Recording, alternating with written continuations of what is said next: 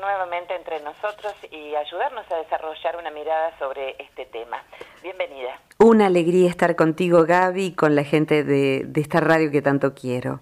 ¿Cuál fue tu impresión y tu análisis cuando viste este video? Ni una sola palabra de amor, aunque el título le corresponde después a otros, digamos, que han subido este, esta, este diálogo, este, este monólogo. Sí. ¿Cuál, cuál fue tu impresión?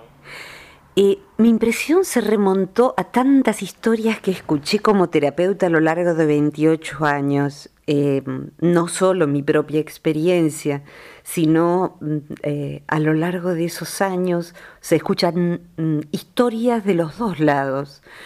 Yo, mm, obviamente, en, el, en, en esta versión hay una visión de género en donde la mujer demanda una escucha, una atención, un cuidado que no recibe. El hombre de esta historia está usando el tiempo de la mujer, porque cuando hacemos esperar, cuando decimos a tal hora y no vamos o no llamamos, estamos usando el tiempo del otro como si el otro fuera un objeto y el tiempo no le sirviera para nada porque está ahí como una lámpara esperándonos. Pero he visto hombres también vivir esto y del otro lado una mujer.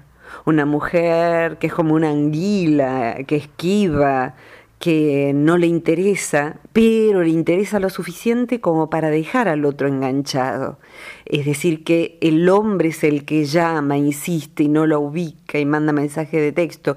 Y hoy en día, eh, a diferencia de la época del, del cassette, eh, hoy en día que hay tantos medios de comunicación, lo que sucede en los dos casos, sea hombre, sea mujer, es que uno entra en un estado de enajenación. Si uno mira a esa mujer, que esa mujer he sido yo y posiblemente hemos sido todos, eh, entra, es comido por un arquetipo, decía Jung. El arquetipo, en este caso, si quieren, de Penélope, la que espera, la que espera que el hombre llegue, vuelva, llame, cumpla. Podría ser un hombre, ¿eh?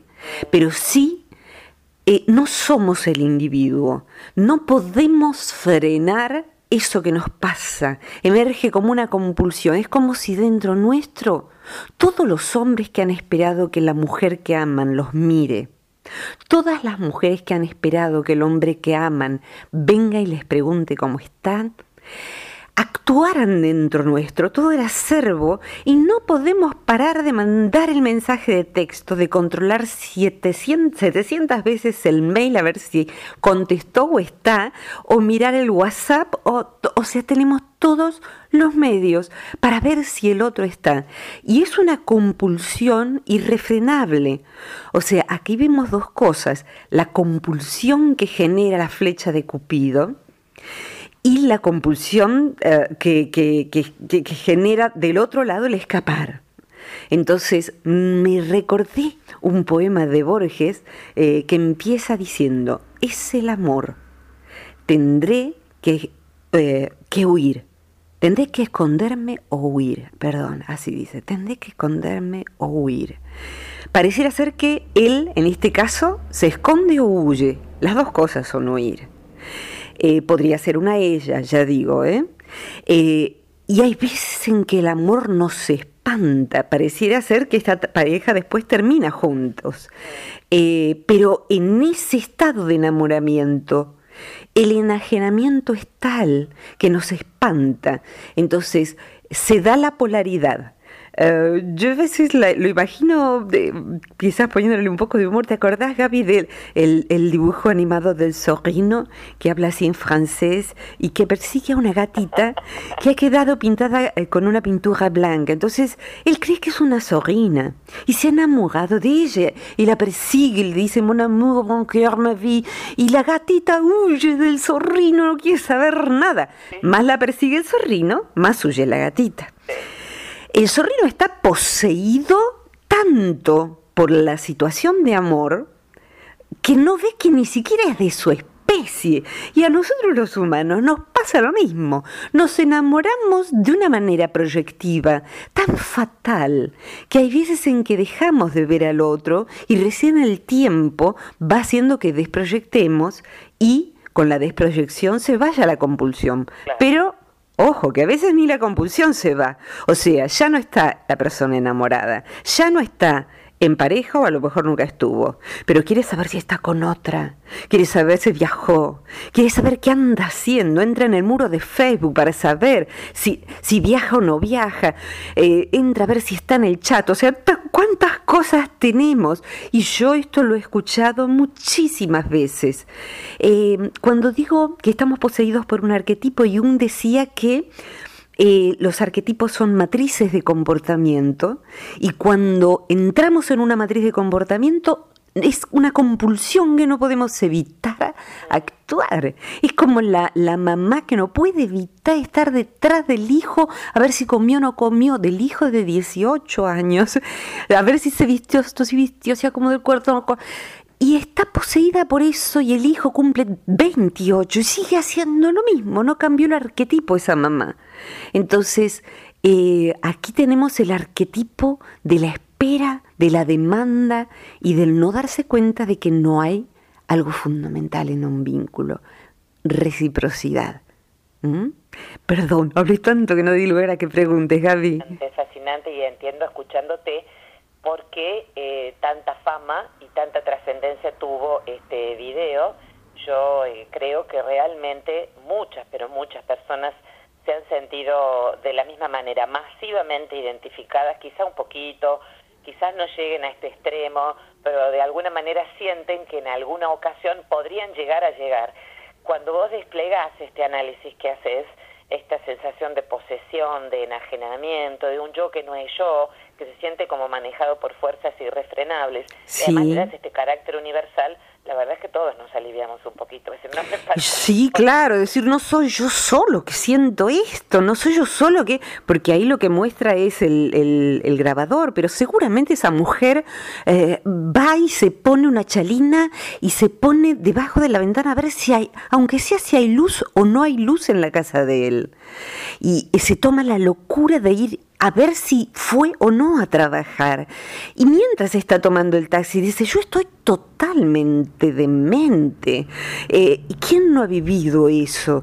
Sí, es una locura que se da dentro de corduras que permanecen. O sea, esa mujer quizá trabaja, hace sus cosas, pero en este punto no puede frenar la compulsión. A mí me llama mucho la atención la canción Los amantes de Serrat, Los debutantes, perdón. Allí describe dos amantes, pero son dos amantes de cualquier época. Son dos amantes de la época de Romeo y Julieta, o ahora en Callao y Santa Fe.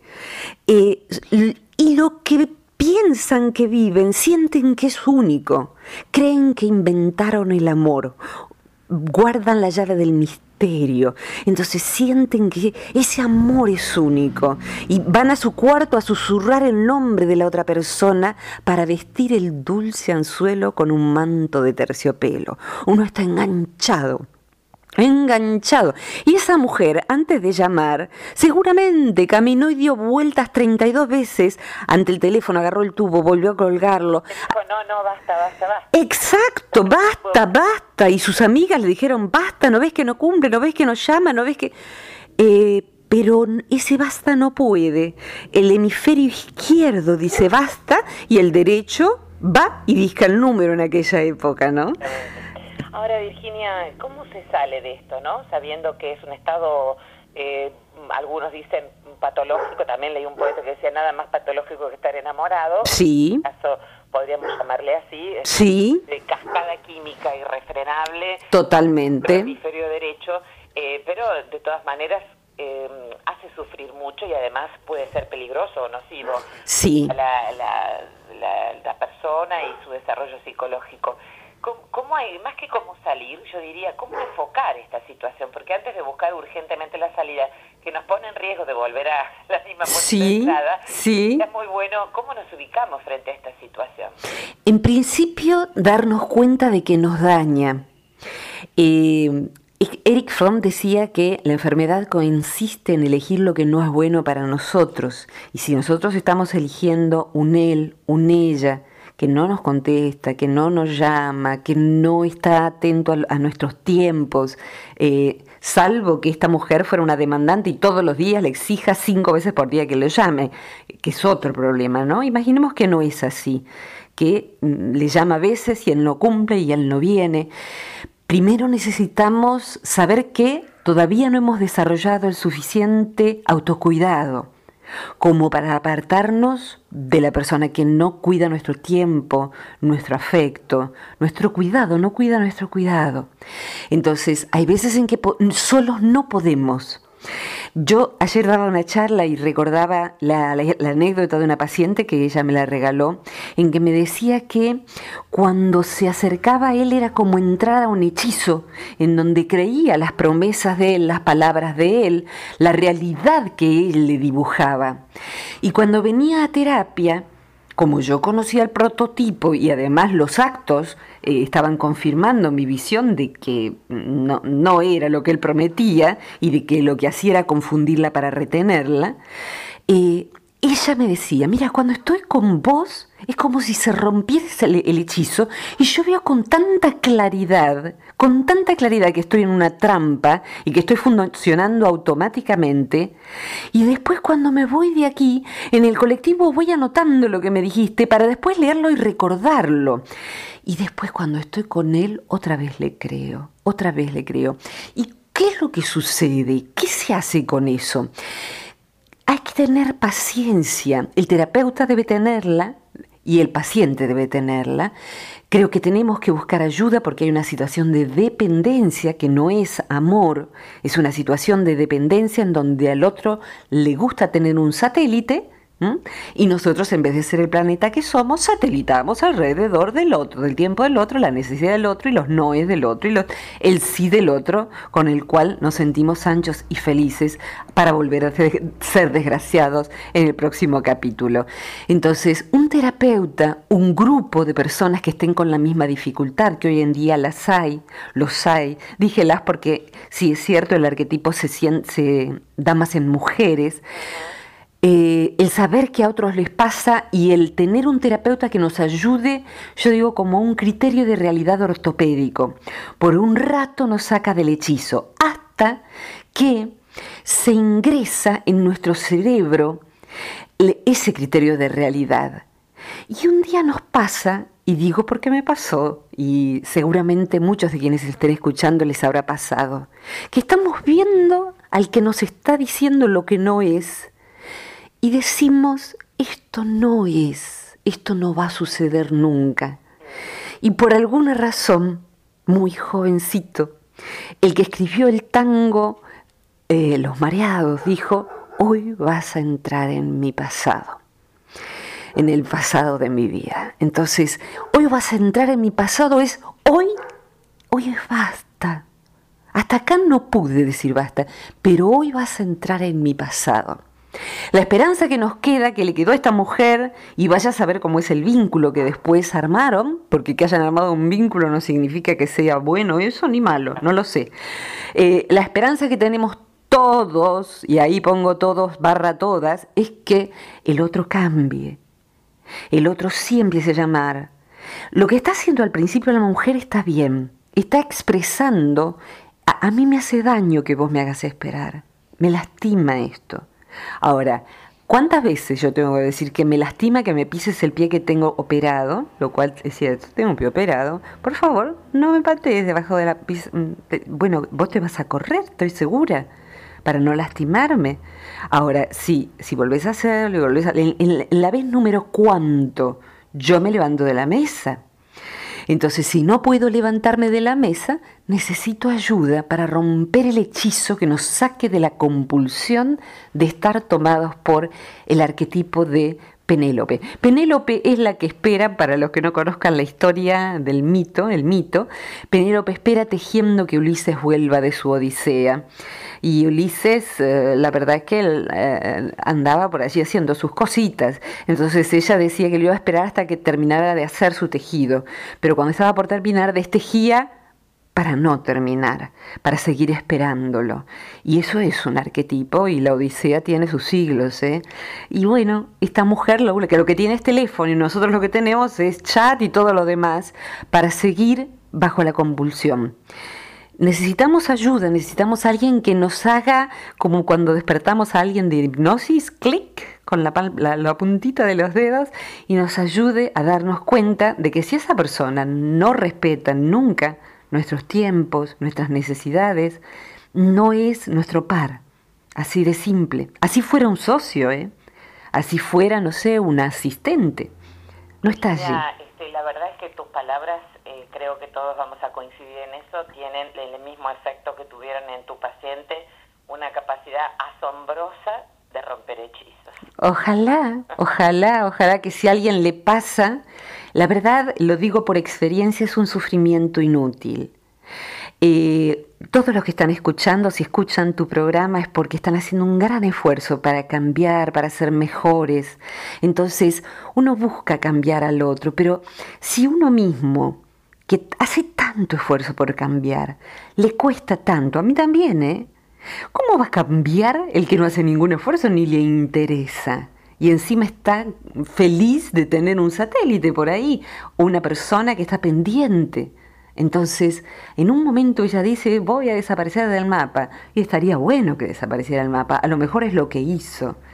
Eh, pero lo tenemos que hacer no para que él reaccione y nos busque desesperados y vuelva Ulises rápido porque hemos dado por terminada la bufanda, sino porque decimos, yo no me merezco este trato. Y aunque me duela, prefiero el dolor de la distancia y de no más, que el dolor de quedarme esperando y de no vivir. Entonces eso implica un autocuidado y saber que uno va a pasar por el sufrimiento del duelo de la pérdida, pero no por la eternidad de seguir llamando a quien no nos contesta. Gracias, Virginia. Gracias a vos, Gaby. Un placer escucharte. Gracias siempre por estar en contacto, por estar cerca, por ser como sos. Gracias al equipo de Radio María y a todos los que están escuchando. Un, un enorme abrazo. Cariño enorme.